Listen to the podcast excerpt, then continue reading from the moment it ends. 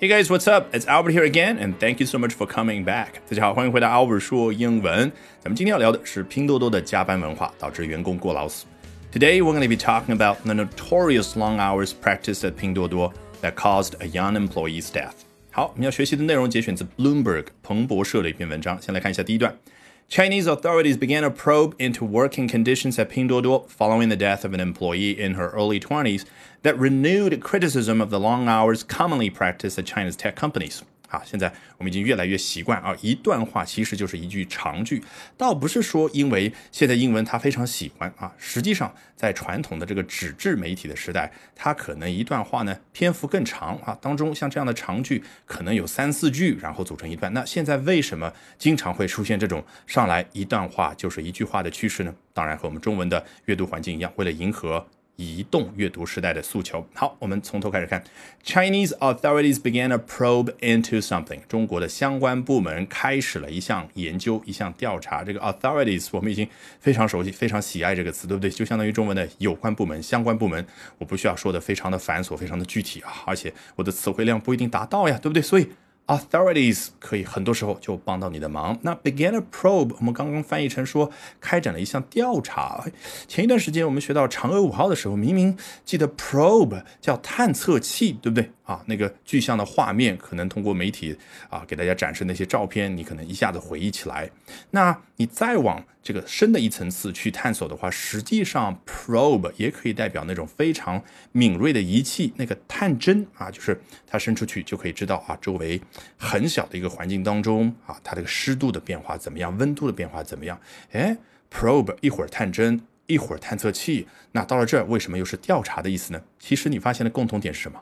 都好像有一个东西，啊，无论是具象还是抽象的，能够敏锐的、深入的去观察周围的情况，这个东西就叫 probe。所以这儿 probe 就相当于 investigation，你也可以换成这样的表达：Chinese authorities began an investigation into 啊，注意。Into 这个词非常非常的能够体现 probe 也好，investigation 也好，是非常深入的那种调查的感觉，对不对？要深入到什么东西的调查呢？Into working conditions at 拼多多啊，原来是拼多多的工作环境啊。注意一下这儿的 working conditions，不是说你到一个公司去看一下，哦，他们公司是在甲级写字楼，然后还有茶水间，然后啊地毯，然后啊各种各样高大上的一些硬件设施。更多的这儿的 working conditions 指的是。软的方面，对不对？就比如说，哦，他们员工是不是啊有经常加班的这种情况啊？等等。那这句话到这儿已经很完整了。我们下面看到的是什么？当然就是英文发挥它的特长。Following the death of an employee in her early twenties，啊，英文怎么？强调因果表达。刚刚先说的是结果，那原因是什么呢？哦，此前发生的这件事儿，它就是原因。The death of an employee 啊，一位员工的死亡啊，员工具体多大？In her early twenties，才二十岁刚刚出头。到这儿这句话结束了吗？还没有结束。That renewed criticism of the long hours 啊，这个 that 在这儿你觉得代表的是什么？当然说的就是 the death，因为你看 the death of an employee in her early twenties，这主体还是 the death。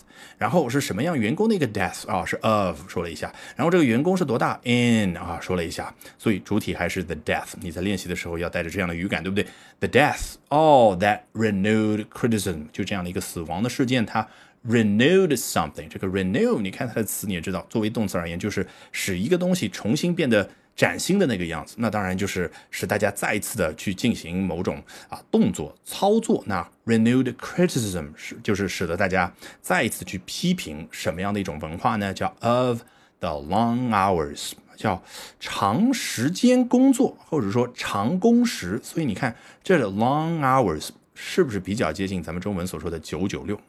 中国人语言当中非常自如的可以用各种各样的数字，九九六。老师外也问过我多次，我说可能一种解释就是咱们说数字的速度非常快吧？啊，我就不想跟他们说，咱们中国人对这个数字啊非常的喜欢，非常的有天赋啊。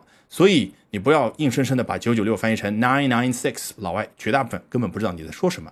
你可以说 long hours，实际上咱们说九九六的时候也不是精确表达，对不对？那有的时候啊，加班超过这个呢，我们也说九九六，反正一听你就懂啊，就相当于英文的 long hours。句子到这结束吗？还没有结束。Commonly practiced 啊，这个普遍的被实践 practice 是一个高级词汇，对不对啊？我们说一般情况下做某件事就是 do something 啊，第三人称单数就是 he does something。但是呢，有一些比较专业的领域，或者说我需要比较正式的去交代的时候，就用 practice 这个词。比如说一个医生啊，医生他 does medicine 可以，但是这个太没有文化的表达，应该叫 he practices medicine。那一名律师呢？He practices law 啊，那一家公司它实践的是加班文化，也就是长工时这样的一种工作制度呢？啊，This company practices long hours，就这的这个版本。好。At Chinese tech companies 啊，指的就是在中国的科技公司。也就是说，此前啊，我记得每隔一段时间都有大家啊，关于这个中国的互联网这些科技公司这个九九六，也就是加班文化的各种各样的批评啊。那这一次呢，啊，经过了一段时间之后，通过这样的 The death of an employee in her early twenties，一下子把这个 criticism of this long hours practice 一下子又哎重新恢复起来，就叫 renewed criticism。好，我们来看一下下一段。The e-commerce company confirmed that a female employee collapsed while walking home with colleagues at 1:30 a.m. last Tuesday。啊，就交代了具体来说，the death of an employee 是什么样的一个情况。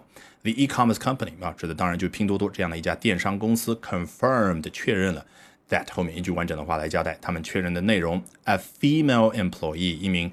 女性的员工 collapsed，这个 collapse 用在我们平常熟悉的具象的那些东西上面，比如说一栋楼突然之间 collapsed，指的是什么？它那个支撑的东西没了之后，突然之间就坍塌了啊！比如说你头脑里面可以浮现一下九幺幺啊，那两栋双子塔 collapsed 那个瞬间，那叫 collapse。那用在一个人身上呢？突然之间被抽干了啊，瞬间就晕倒，瞬间就倒下，这就叫 collapsed。好，什么样的情况之下，这位员工 collapsed 也交代非常清楚。While walking home with colleagues at 1:30 a.m. last Tuesday，在上周二的时候，啊，凌晨的一点三十分，和同事一起回家的路上，出现了这样的一个情况。好，这一期奥布说英文就到这儿，一定要记得关注我的微信公众号哦，因为我会时不时非常冲动的免费通过直播的形式和大家分享我高效的英语学习方法，以及说有很多的资料免费分享给大家。那关注我的微信公众号。Albert 英语研习社。All right, bye for now and see you next time.